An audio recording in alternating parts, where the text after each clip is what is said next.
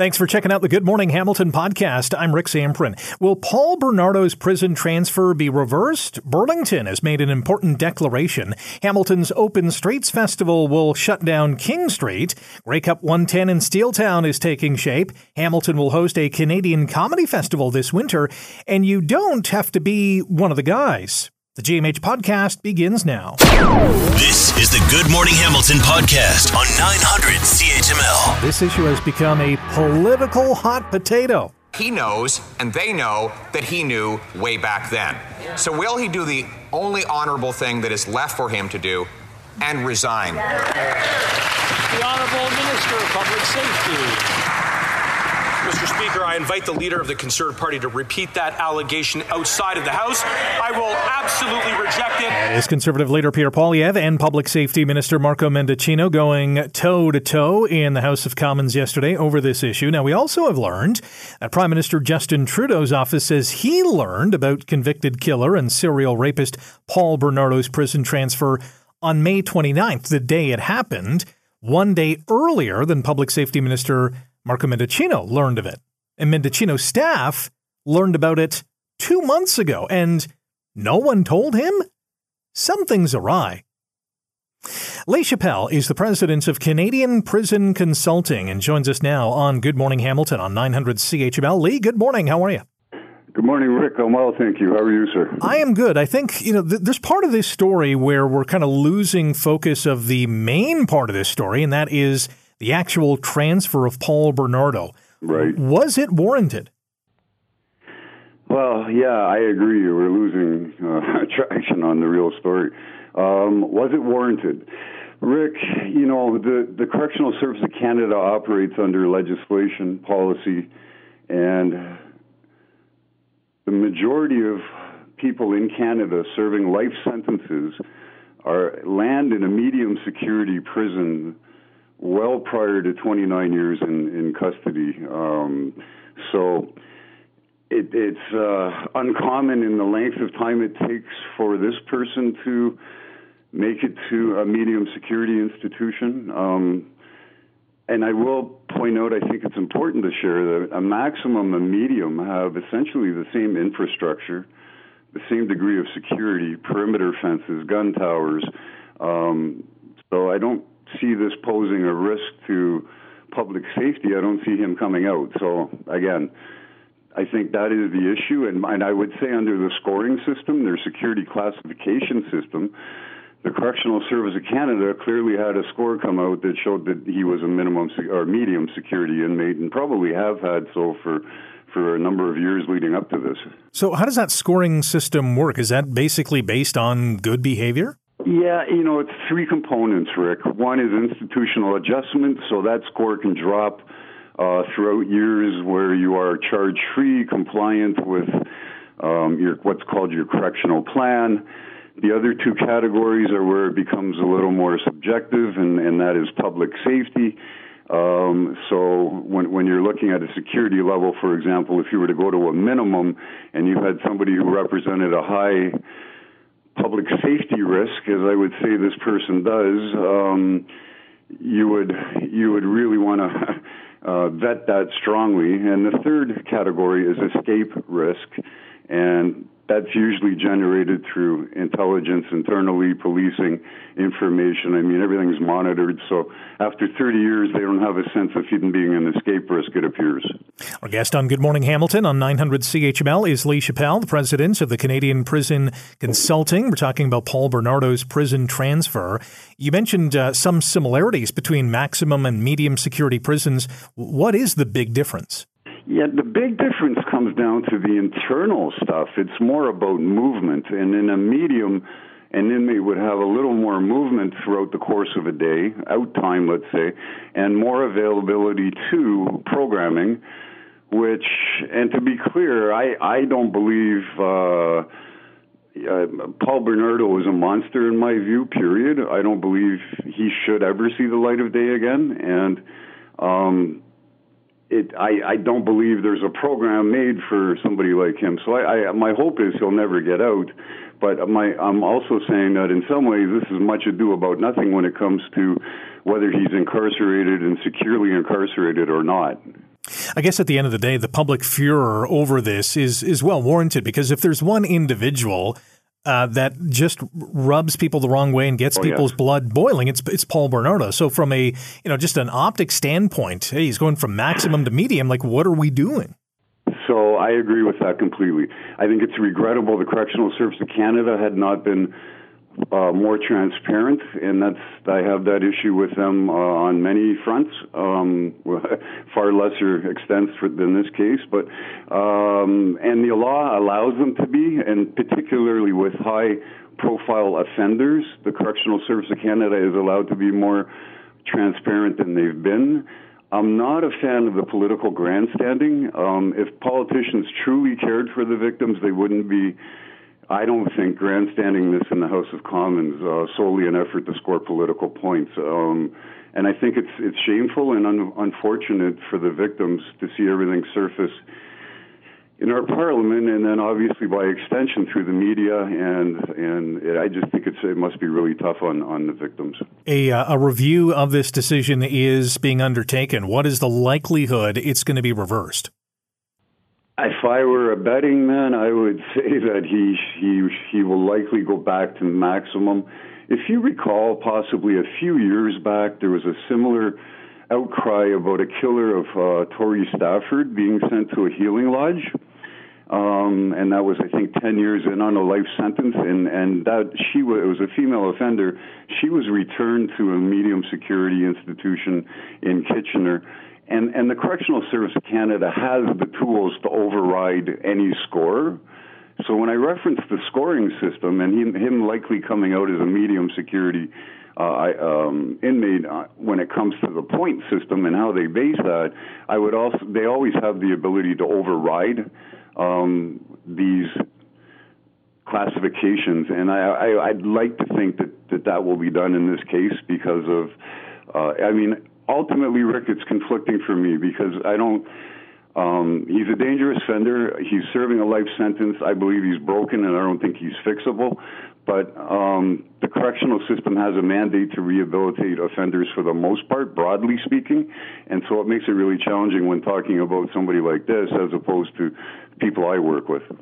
Yeah, I can see where the uh, that confliction uh, becomes in effect because yes, the the correction system does have that mandate that when people are incarcerated, uh, part of the process of incarceration is to rehabilitate them to put them one day back into society. I think we can all agree that Mr. Bernardo will never get that chance, nor should he. Lee, we'll have to leave it there. I, appreciate your time this morning. Political stuff. Um, we're not talking about nuclear uh, stuff. We're not talking about national defense. So emails that were transferred from Correctional Service of Canada to other departments, um, to me, it, it, it's it's it's mind-boggling. It's when did he know? Who did he know?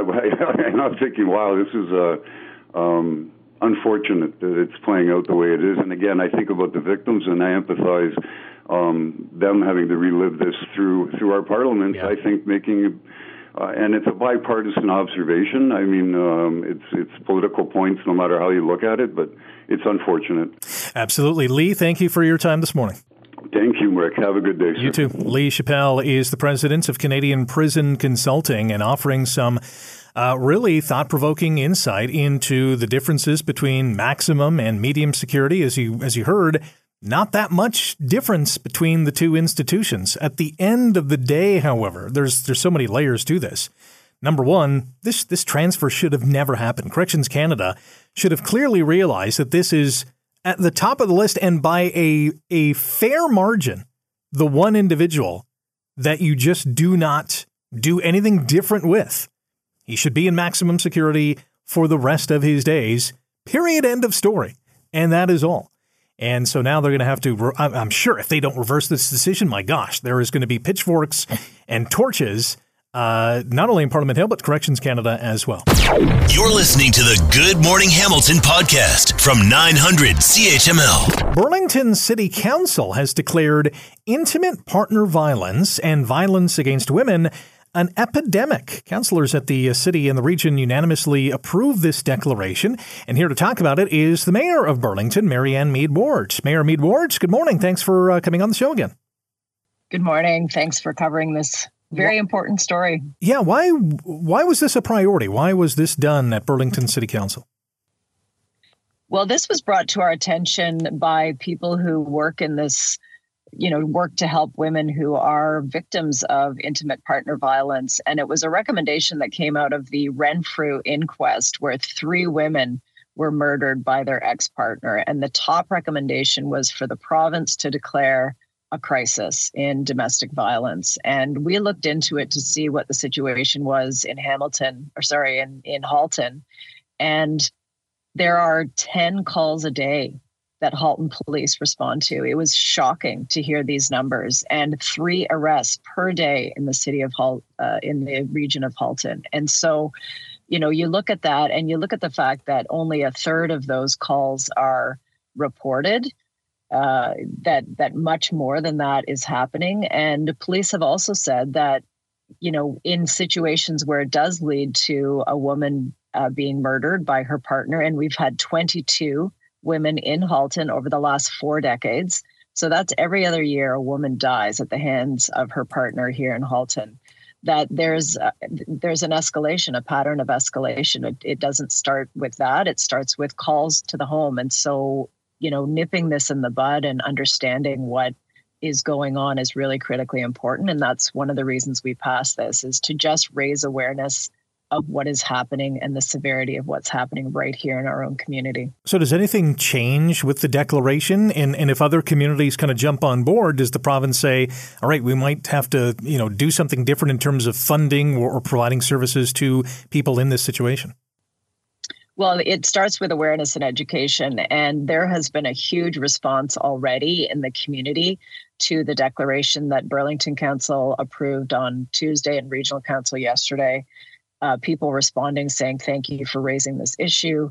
Uh, the province has been a good partner. They approved Keira's Law, which is training for judges to understand coercive control. Not all violence against women leaves bruises. And this comes out of a situation where a woman was uh, advocating for supervised visits for her daughter. The, the, their divorce was very, very challenging but you know there was no uh, what you would say traditional violence and it was it was under uh, underestimated. And so when when they were about to impose supervised visits on the father he took his daughter to rattle, rattlesnake point and jumped off a cliff and killed them both and and so that was the genesis of needing to educate judges. So the province has done that. It's now federal law as well. And so they have shown that they are willing to be good partners willing to uh, pay attention and make steps that are needed. And so we think that this will be one more way that the province can assist by declaring a crisis.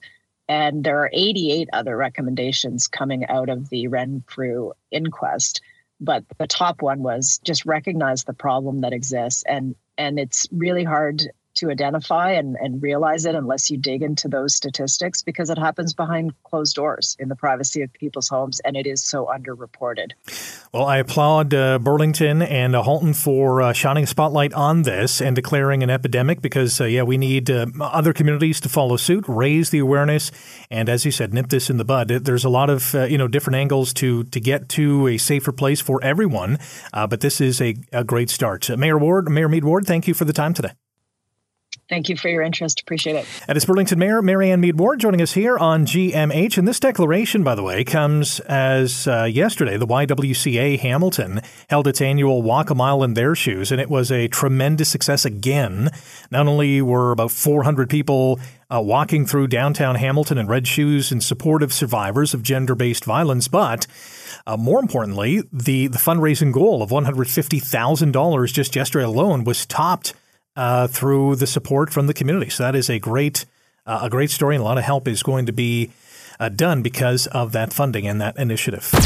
You're listening to the Good Morning Hamilton podcast from 900 CHML. King Street East here in Hamilton, between Gore Park and Gage Park, is going to be closed off to vehicles this Sunday for the Open Streets Festival. Here to tell us what is going to happen. Peter Topalovic, the manager of active transportation and mobility with the city of Hamilton. Peter, welcome to the show. How are you?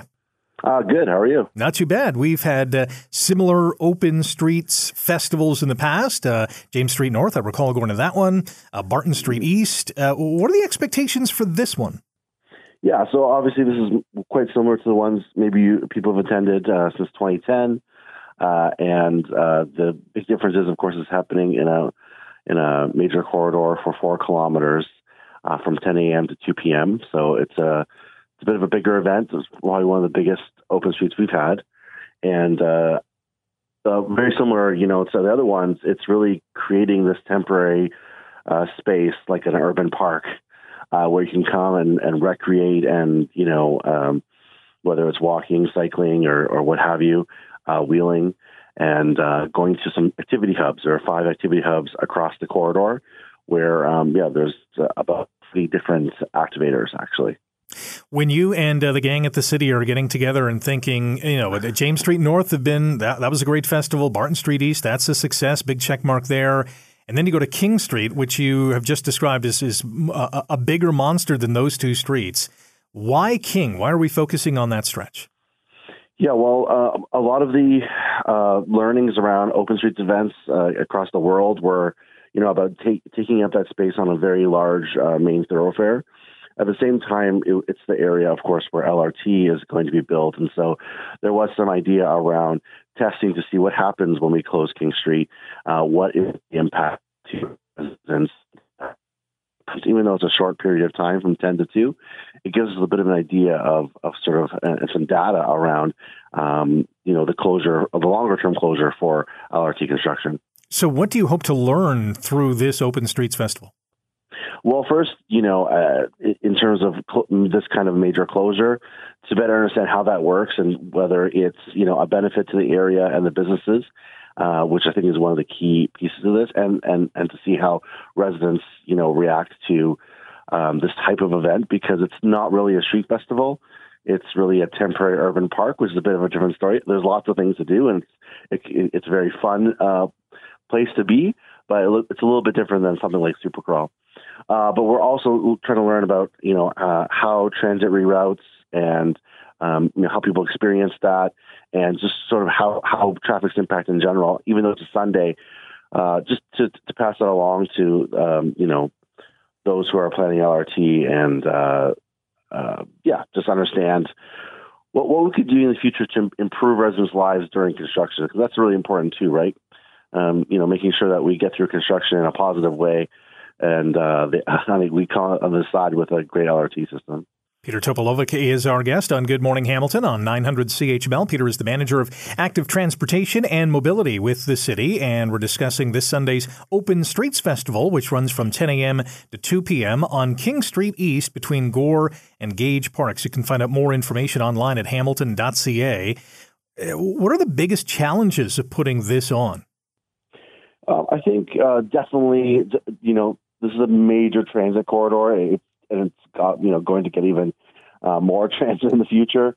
Uh, making sure we, we rerouted transit for the festival in a way that will still serve uh, residents on Sunday. The second, of course, is just the the, the business of closing a street of this of, of this large area, four kilometers. I think the third also was working with businesses because it's really important to to for those businesses who are um, participating uh, that you know they are their customers can can get to them, and this is a a way to uh, perhaps build uh, new new customer bases um, for their future. So there was a bunch of different things that were going on to coordinate, and then if you can imagine five activity hubs with 40 different activators uh, coming to the street to you know to provide activities for you know children, families, uh, individuals, and and that being a really interesting place to to come and, and get some physical activity and you know meet new people in the city and and and interact with these different activators. So there's a, a, few different undertakings going on. I think we had a lot of support from a lot of people, including the police and uh, the special events advisory team, and I think it's really come together. But of course, you know, uh, it's been plan- being planned now for a good year. It's going to be interesting to see what kind of pressure is put on some of the other streets around King, uh, including parking in that regard too, because we're wiping away, you know, some on-street parking that would normally have a lot of cars on it. Uh, doing it on a Sunday from 10 to 2 is probably low risk in that regard, in which you can see how the, you know, where are the pressure points around King. That's correct. Yeah, and, and we chose we chose Sunday, of course, on purpose, and in closer to the morning. Um, also, not to interfere with people's plans the evening because it is Father's Day as well. Although a great place to bring your dad out uh, and your families out to the street. But yeah, we're going to see some parking impacts too. I think that's going to be really important. So it's not, you know, there's a fun event going on there, but we're also, you know, also very interested in collecting some data and understanding these impacts for the future. What uh, what is the expected crowd size? What kind of attendance are you anticipating? Yeah, so many open streets events, you know, they, they can get between seven to twenty five thousand people. So that's kind of the the sort of area we're we're looking at, we believe. Uh, it, will be hard also to count because people are are going to be coming through as opposed to staying. Mm-hmm. Uh, so it'll be hard to get that count. But yeah, that's that's sort of the the the numbers that we're we're thinking of. Either way, this is going to be, I think, at least in that four hour stretch, a very positive impact on the businesses during during that time on that street. Yeah, that, a lot of uh, different open streets uh, event runners across the world have experienced the good positive benefits for business who are open, and we did also uh, deal with the Barton Street and the, and the James Street Festival. Um, we had a lot of positive impacts from from businesses. Should be a lot of fun. It happens this Sunday, 10 a.m., 2 p.m., the Open Streets Festival on King Street East between Gore and Gage Parks. Peter, thanks for the time this morning and enjoy uh, Father's Day this Sunday. Thanks. Hope to see you out. Peter Topalovic is a manager at uh, Active Transportation and Mobility in the city of Hamilton. All the details about what is happening this Sunday online at hamilton.ca. I'll be checking it out Sunday. Should be a lot of fun. Hope to see you there as well. You're listening to the Good Morning Hamilton podcast from 900 CHML. So the Ticats yesterday came out with a bang in announcing an enhanced stadium experience for the 110th Grey Cup at Tim Hortons Field on November 19th. And if you haven't done so already, you'll want to get your season seats solidified this year because you'll be at the front of the line to access tickets to Grey Cup 110. You can go to ticats.ca slash tickets to get your season seat and get to the front of the line for Grey Cup 110. Here to talk about all the cool things that are going to be added to Tim Hortons Field for the Grey Cup is Matt Afinec, President and Chief Operating Officer with the Hamilton Tiger Cats. Matt, good morning. How are you? Good morning, Rick. Thanks for having me. Man, there's so many cool features being added to Tim Hortons Field for the Grey Cup. Where do you want to start? Well, it, it, it's a great way to put it, and uh, I think the best way to start is, is what we're all about, which is just a great fan experience and uh, finding ways and innovative ways to enhance that and evolve that over time. Uh, you know, we've been fortunate to host some pretty major national, international events over the last 16, 18 months. Uh, between the Grey Cup 108 to you know the NHL Heritage Classic, the World Cup qualifier, the Arkells Rally Music Festival. So we learned and taken little pieces of all of those, Rick, and really applied them to what Tim Hortons Field is all about, which is a great social experience. People can get up, get out of their seat. There's really something for everyone in addition to what's going on in the field. And we've tried to apply that thinking and put it on Grey Cup scale as it relates to what we're up to for uh, for Grey Cup 110. You're also adding some seats to the donut box. How's that going to work? Yeah, so we are going to get the capacity to 31,000. A normal Tiger Cat game is about 24. So uh, we'll get the, uh, the the capacity up to 31 by putting temporary grandstands in the north, and then adding a collection of kind of uh, enhanced uh, kind of premium experiences and social experiences down in the south.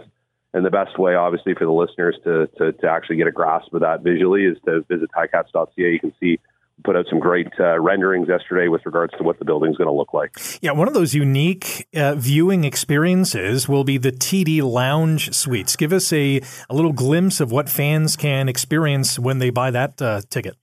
Yeah, so there's a there's a complete restructure of the of the south end. So for the fans, that's the mountain side of, of the stadium, obviously. So on uh, on the, what we call the head wall, which is the area right uh, adjacent to the field, elevated about eight feet. So we're going to build about twelve uh, suites on that location. So those will provide some pretty unbelievable views to the field. And then behind that, I think the showcase kind of piece for the fans is what we're calling Grey Cup Social 2.0. So uh, we're installing a structure and putting seats about 25 feet in the air. That's uh, it's not a seated product, it's a standing product. So people get get to stand up there. It's actually the entry level price point to get into the stadium from a price perspective. And you know, we really saw in, in 2021, Rick, the, the success of kind of the social that we had on ground level kind of spilling out into the plaza was a huge success for us. So, uh, you know, I used the word innovation earlier. So we kind of tried to innovate this and, and uh, provide the same value, but really elevate people so they get a much better view of the field. And is that South Plaza area going to be used for tailgating and, and kind of pre-game parties? Yeah, absolutely. So we'll have music, food, um, different things for people to do. And, and for those of the listeners that were at the Heritage, we really learned a lot from the NHL in terms of how they activated the plaza, and we'll follow a lot of those same principles uh, for Grey Cup here. But uh, yeah, the plaza will be available to anyone who has a ticket to the game can come early. Uh, we'll open that up at 2 p.m. Kickoff will be closer to 6:30, and like I said, there'll be music, food, all sorts of great things to do down there for free of charge for anyone who has a ticket. Our guest on Good Morning Hamilton on 900 CHML, Matt Afinec, President and Chief Operating Officer with the Hamilton Tiger Cats, as we chat about the enhanced stadium experience that has uh, been unveiled yesterday and will be in effect for Grey Cup 110 at Tim Hortons Field on November 19th. To get your tickets, get Ticats season seats right now at ticats.ca slash tickets. You'll be at the front of the line for access to Grey Cup ducats. For the general public, those tickets to the Grey Cup go on sale sale July 1st at 10 a.m. via Ticketmaster. I want to talk, and I'm not sure how much you can divulge, but do we have a plan for? Well, I know you have a plan. What is the plan for halftime? Can you give us even even a hint of what's going to happen?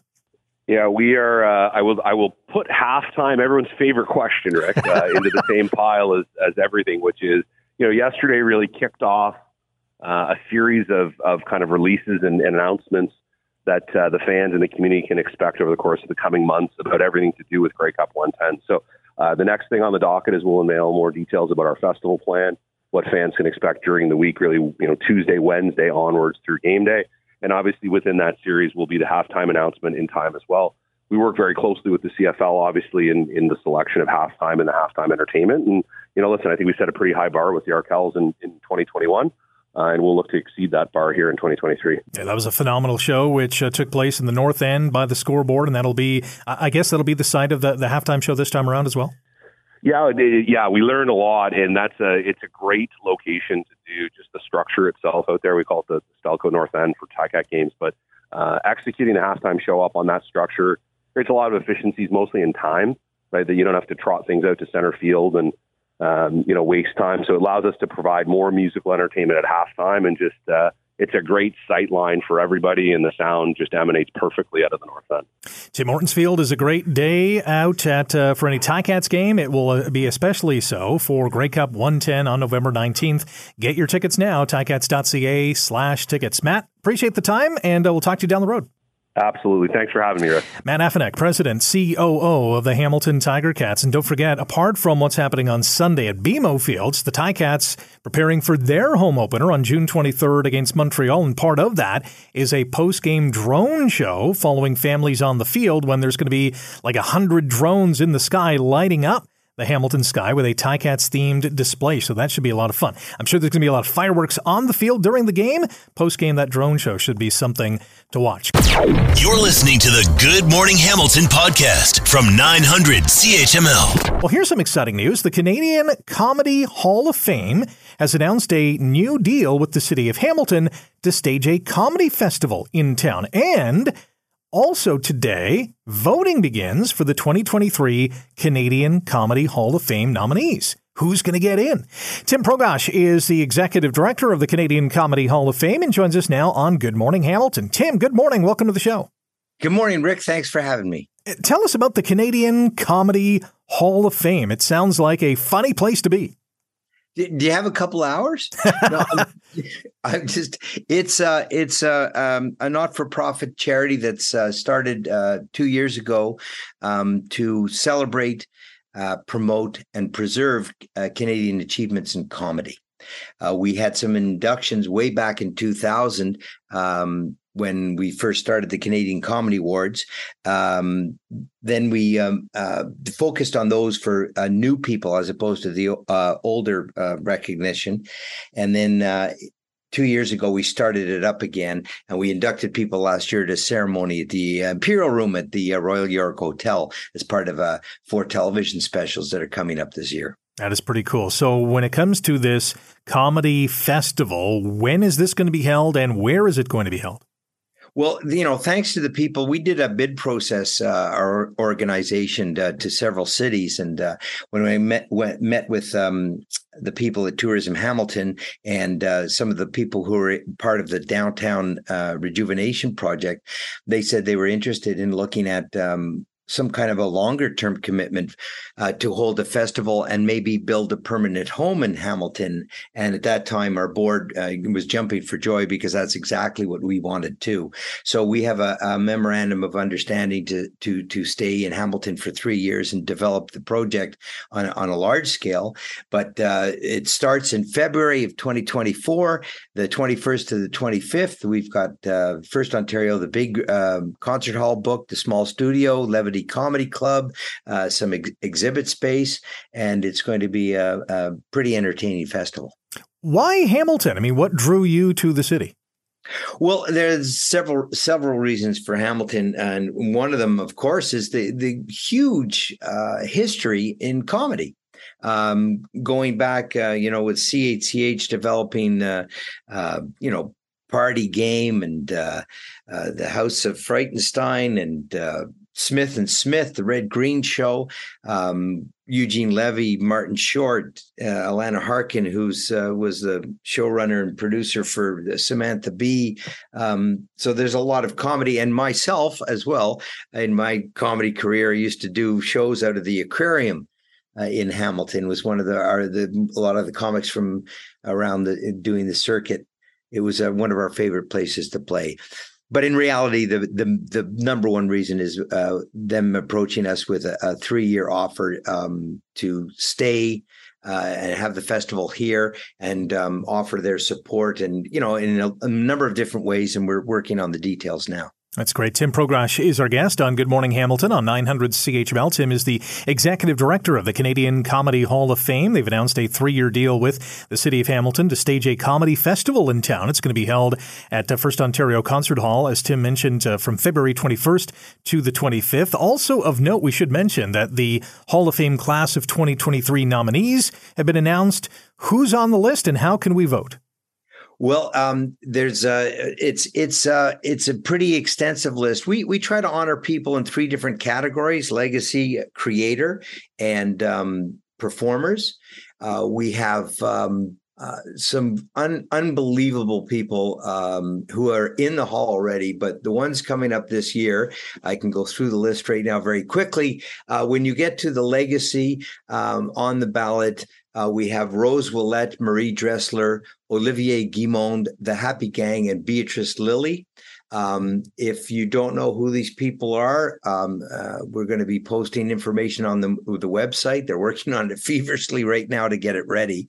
But um, uh, they, if if you think people are stars now, during their time, they were the biggest in the world and drew more people. Some of the people, Rose Ouellette, sold out, sold out a show in Quebec City for 17 years in a row. Wow.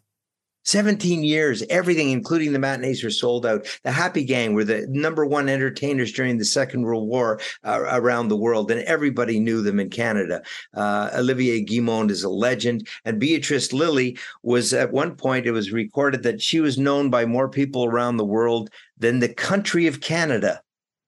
So that's uh, then we move on to the creators category we have uh, um, from the returning from the ballot because we do rick we what we try to do is like the hall of fame. If you're on the ballot you stay there for five years mm-hmm. for voting. So we have sandra faire who started comedy now keith johnstone from calgary who who um, originated the loose moose which turned out so many people and most of the kids in the hall to, for example. Joanna downey's on the list and she ran the most friendly uh, open mic night uh, ever in the history of Toronto, and uh, was the, a great friend to so many comics and launched so many careers. And the last on the creators list um, from before is Robert Gravel and Yvon Leduc, and they're from the Ligue Nationale Improvisation, which is the start of the whole theater sports, and uh, their version of competitive. Th- improv uh, is in more countries around the world. Uh, I think it's 35 countries around the world. That is pretty cool. I got to jump in because I, I, do want to identify some of the performers who are going to be on the Hall of Fame nomination list as well, including you mentioned one name, Martin Short, Eugene Levy, Jim oh. Carrey, Billy Van, Mary Walsh, all on that list. And people That's, can vote yeah. online at CanadianComedyHall.com, correct? Well, absolutely. Uh, you, you have to become a member uh, to vote, and okay. uh, anybody in the public can vote on the performers list. Only industry gets to vote on the creators and legacy. But the performers list is is fantastic, and uh, you know I grew up watching Billy Van, and I'm so excited uh, he's nominated. And the other ones are uh, Cast SCTV, Codco, Elvira Kurt, Steve Smith, and Al Waxman. So Hamilton's own Steve Smith is there as well. Uh, you vote online, you become a member. It is twenty five dollars for life, and as we pointed out at the the news conference the other day. That's $25 for life, not every year. That is pretty cool. Uh, that includes first of line access, includes participating in the nominations. It includes 15% discount on all our activities for everything. So going to one show pays pays basically one of the galas coming up in Hamilton will pay for that membership. That's a and, neat idea. Tim, I got to jump in because we're short on time. Voting uh, yep. concludes September 15th. Tim, thanks for your time and uh, we'll touch base uh, closer to the event as well. Oh, I sure hope so, Rick, and we'll see. We'll see, hope to see you there too. You got it, Tim Progosh, Executive Director of the Canadian Comedy Hall of Fame. You're listening to the Good Morning Hamilton podcast from 900 CHML. Well, we've heard about inclusivity from time to time uh, on this show, on other shows, in our daily lives, and it's an important discussion that we have to have. We're trying to become a more inclusive society. When it comes to everyday conversation, sometimes we slip up in that regard. And I'm, hey, I'm guilty of that more often than not.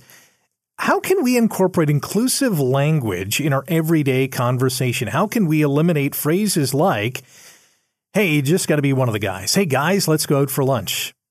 Well, I, I took in a recent TED Talk on YouTube after it was passed along to me uh, from a friend, and I was absolutely blown away at the presentation and got me thinking that, yeah, this makes 100% sense.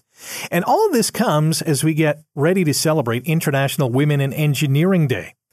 Here to make all those connections is our next guest. Emily Nichols is her name. She's a professional engineer, a McMaster University graduate, and uh, delivered this amazing TED Talk. Emily, welcome to the show. How are you? I am excited, Rick. So happy to be here. I'm happy to have you on because I, as I mentioned, I, I was glued to your presentation because I, I was thinking, yeah, I've said that. Yeah, I've done that. And I think a lot of people can relate to being one of the guys it's true. And uh, as you saw in my talk, being one of the guys was my goal in my early career. I just wanted to blend in and fit in so people wouldn't notice my gender. They would instead notice my great work. That's what I wanted people to see.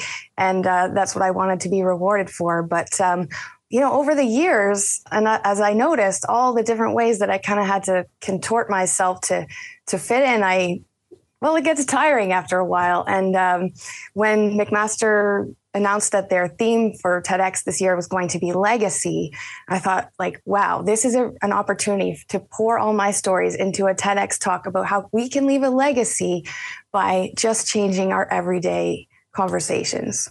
So, how did you feel as a woman in engineering just being one of the guys? I mean, that must have been draining after a while. Yeah, so it's draining after a while. I mean, at first, when I was new in my career, um, I expected equal treatment, and I would say for the most part, I pretty much got it. Uh, there were, of course, times when there were jokes made at my expense, and you know, I'd find myself laughing along with them because I just wanted to fit in. Um, later in my career, I think I was in my late 30s. I was on a sales trip, and we were going to visit the factory the next day, but there was a dinner the night before.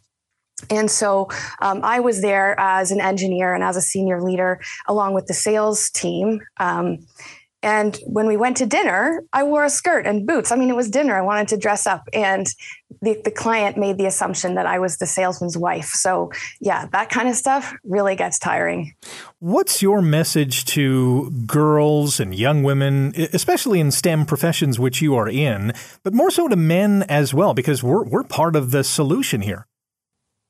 You know, I'm so glad you mentioned that, Rick, because uh, I really do want to reach everyone with this message. So many people make the assumption that I'm trying to reach uh, women in engineering or women in STEM specifically, but this message is really for everybody um, because we can all change our language. And because there are so many men in positions of power and leadership, in fact, if we can get you guys to change your language, uh, that can really change uh, the landscape for, for women in engineering. The problem is, us guys are usually dumb, and it's going to take us some time to get there. That is for sure. Emily Nichols is our guest on Good Morning Hamilton on 900 CHML. Emily is a professional engineer, a Mac grad, and you can get all the information that you need on her and what she's up to online at emilynichols.com. Perhaps one of the greatest aha moments I had in your TED Talk was about the safety component and about work clothes that you had to wear to stay safe on the job. Tell us about that. Yeah. Um, so my, my talk is about language, as you alluded to, and I was trying to demonstrate how the language we, use um, forms our expectations of the world or reflects what our expectations are of the world. So when we're talking about, hey guys, you guys, I need six guys to do this and two guys to do that, um, it kind of um, we expect those roles to be filled by a man. At least when those words are said in an industrial setting, that is quite often true. And so it those words don't open our minds to the, the full spectrum of people who might do a job, um, people of any gender, of any size. But uh, personal protective equipment, things like uh, gloves and hard hats and glasses and respirators, um, these are all made to. Um, well, to fit men mostly, and uh, it's hard to find personal personal protective equipment that fits you. And actually, in Ontario, the legislation does not require um, employers to provide personal protective equipment that fits. Um, that's a part of the legislation that is is missing. And so, um, between the lack of commercial availability and the lack of legislation, uh, women are at risk at uh, at work because we don't have personal protective equipment that fits well quite quite often. And if you think about things like um, loose and long pant legs that could get caught in equipment or gloves with uh, the fingers are too long they don't fit tight enough that's that's a hazard for getting caught in equipment um, I personally have never needed to use a fall arrest harness, but you can imagine that that is hmm. an absolutely life saving piece of equipment that needs to fit properly. And this is a challenge that women in construction have. You can get more on Emily's message, and it is an outstanding one on our website, emilynichols.com. Emily, I wish we had a little more time, but we'll have to uh, cut it there. Thank you for your time this morning. Yeah, thanks for having me. Emily Nichols is a professional engineer, a McMaster University graduate, and an awesome keynote speaker. That is for sure. If you're looking for someone to to do a keynote speak uh, speech at your event, uh, she would be one to call, definitely. Thanks for listening to the Good Morning Hamilton podcast. You can listen to the show live weekday mornings from 5:30 to 9 on 900 CHML and online at 900CHML.com. The Good Morning Hamilton podcast is available on Apple Podcast, Google Podcast, and wherever you get your favorite podcast. I'm Rick Zamperin. Thanks again for listening, and don't forget to subscribe to the podcast. It's free, so you never miss an episode, and make sure you rate and review you.